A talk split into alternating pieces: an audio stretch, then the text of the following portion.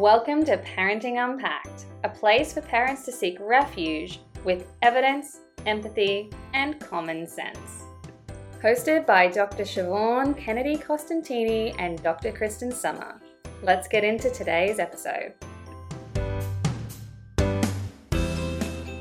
Welcome back to Parenting Unpacked. You're here for a special bonus episode today, all about the secret of Santa.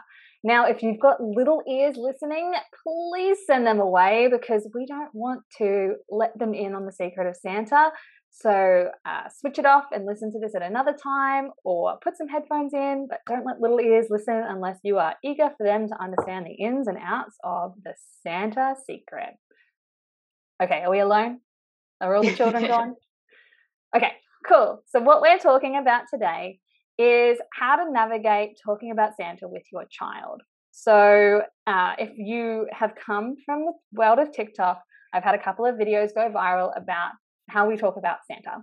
Parents have asked me, how do we navigate the lie of Santa? And I mean, if you've been listening for a while, you'd know that Siobhan and I have different perspectives on lying to our children, um, predominantly around the fact that I physically cannot lie without experiencing extreme anxiety.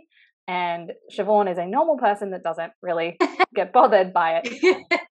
um, yeah, I, I mean, I suppose I very much think about the function of the lie. What is what the what what am I trying to achieve with this? Yeah, exactly. So I think um, different people have different attitudes towards Santa. It really depends on their personal experience, um, finding out that Santa isn't real and feeling like their parents have deceived them. So some kids feel really destroyed by this fact um, and feel really like a lot of lack of trust in their parents after this. And other kids are just like, eh, whatever. And we kind of carry that trauma or lack of trauma with us into adulthood. So um, both of those experiences are normal and fine. But if you want to navigate talking to to your kids about Santa in a different way, um, this episode might be for you. So, um, I might ask you, Siobhan, your opinion on Santa first, um, and then I'll jump in with mine. So, tell me how you're going to navigate Santa with Timo.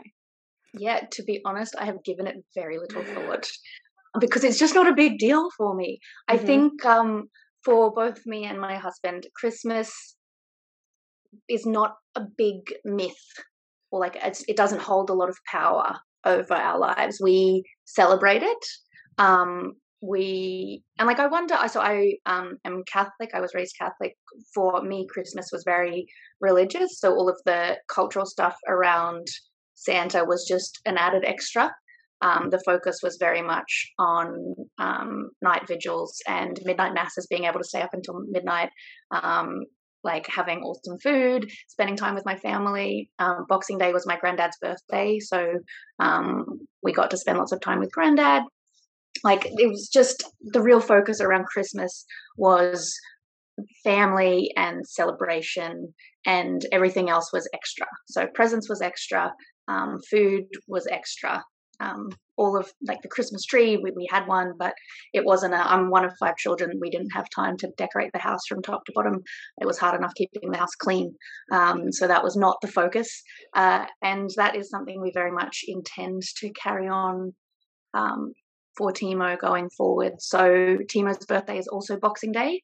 Um, he is Timothy, named for my grandfather Timothy, and was born on Boxing Day, mm. coincidentally. So it's a beautiful connection. Um, but of course, adds a level of complexity when it comes to Christmas. Having a birthday and Christmas so close together, we're very much going to emphasize that Christmas is about family, not presents. Um, that he'll get a few kind of functional presents, some maybe books, things like that, and that the big celebration and party will be his birthday. Um, and that's how my husband and I celebrate um, things anyway. Birthday is the celebration of the person, and Christmas is a time to spend together as a family. So we'll we'll do Santa, but it's not going to be a big to do. Cool. Well, that's um, a different approach, I guess, than what a lot of parents do. It's a very commercial holiday, Santa.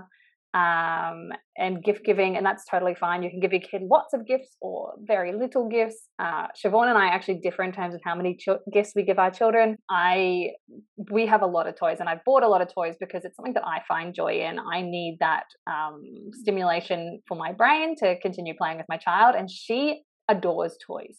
She plays with everything. It doesn't matter what it is. She adores adores playing with it, and it's not just like fancy Montessori toys. My family buys her Barbies and stuff, and I ask them to. Um, and she loves them. So our Christmas is going to be very big and present heavy, um, mostly because I'm very excited. Um, so we do navigate it in different ways, but this is very unrelated to Santa. So let's get back to the topic of Santa really quickly. So the way I will navigate Santa, because I don't like to lie, um, and if you don't feel comfortable lying to your child about Santa, um, I will be explaining the myth of Santa. Um, I will explain that some children believe that Santa exists. Some people believe that Santa is this man that lives in the North Pole and creates toys for children and then brings them on um, in between Christmas Eve and Christmas Day and delivers them under your tree. Uh, and other people don't believe in this, and it's up to you what you want to believe. But everyone engages in this myth in some capacity. Uh, and we are going to uh, in, involve ourselves in it. So we are we are playing along in the Santa myth. Um, and if a child feels differently to you and says that they that Santa is completely real and they feel that they are real, then that is that is their belief and they are allowed to have that belief and your belief is no more correct than theirs. Um, and when she's two, she won't really understand the nuance of it. It'll just be semantics, me saying, Some people believe that Santa is this. And she's just going to be like, That's cool. I'm playing pretend. I love pretend play there's a fat man who's bringing me a present. That's awesome. But as I explain this and she grows, she's going to start inspecting the way I explain things and she's going to start questioning, which is beautiful. We want them to start questioning and asking questions about the world and letting that dawn on her in her own time in a way when she's ready to it. So when she's ready to um, kind of flick between what's fiction and reality, um, we will answer those questions. And if she wants to carry on the imagination and the um, pretend play part of it, she can. Um, but yeah, I will be very. An answer ready is like when she comes and says, "Well, what do you believe?" I'll just say that we don't believe in Santa, and a lot of adults don't. Uh, as you grow, the um, Santa myth kind of uh, changes, and it becomes about preserving that myth for the younger children and the people younger than us, and giving them that magic pretend play experience. So yeah, I will tell her what I believe and that she doesn't have to believe in that. And I think this is a really important conversation to have that's really age appropriate for religion because I don't want to um, indoctrinate her into my religion, which is atheism, lack of religion. Um, if she feels that she needs that community and that belief system, I will give it to her. Um, or I will allow her to explore that on her own. So I think, in terms of teaching her that I have a belief and you can have a different belief, and other people can have beliefs too, and they can all be correct um, and that we accept everyone for their beliefs is really important. And I think that using the Santa secret, Santa myth, um, to open that conversation to an understanding of how a vehicle. Yeah, so um, she can still enjoy it, still get the magic of Christmas. I mean, we are going hard out for the magic of Christmas. We have advent calendars. We have she has one Santa present. Um, we have Christmas light decorations. We have the the board with like the milk and cookies thing for Santa, and the magical key so she can he can get in the door because we don't have a chimney. Um, yeah, as like I said, did not engage in any of this stuff as a kid. Like, oh, mind you, we did have a chimney, um, and there was I was like, but it's very skinny. How does it get down? It's like he's magic. Like, cool, that works for me. Um, we did beer and carrots because my dad didn't like milk.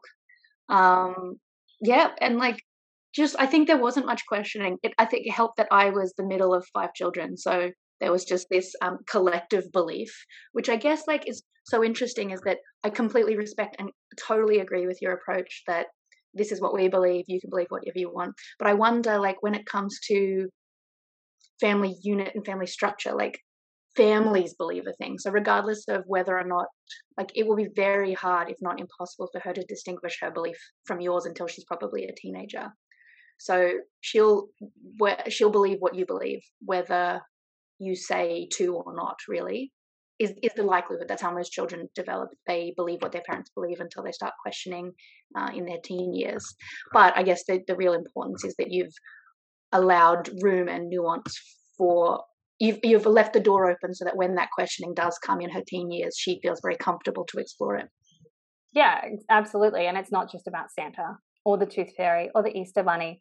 It's about religion and belief systems, which are very culturally ingrained. They're very people call it indoctrination, but it's not. It's knowledge um, uh, sharing. It's it's passing of belief systems, um, of core values and everything down the family line. This is how all of human knowledge um, accumulates across millennia.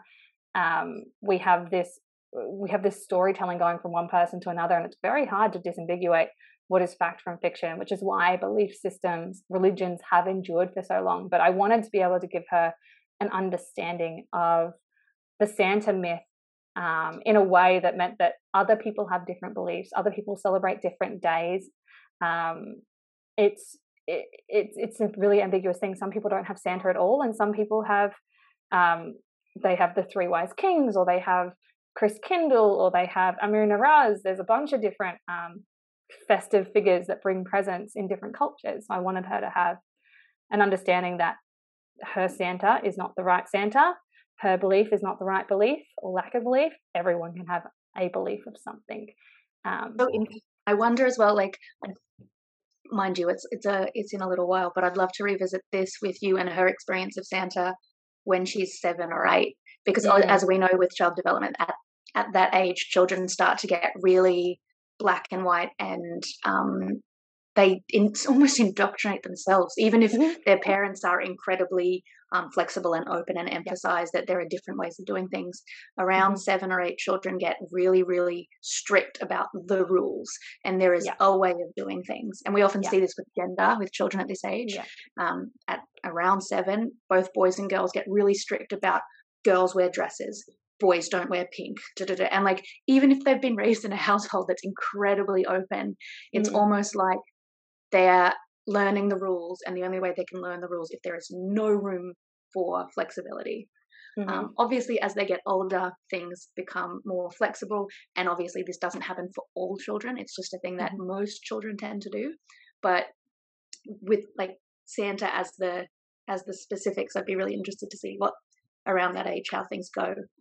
Yeah, I think it'll be really interesting, and I I don't know. This is not something that people really explore, and people don't. and I mean, Timo will go through his own version of things at that age as well.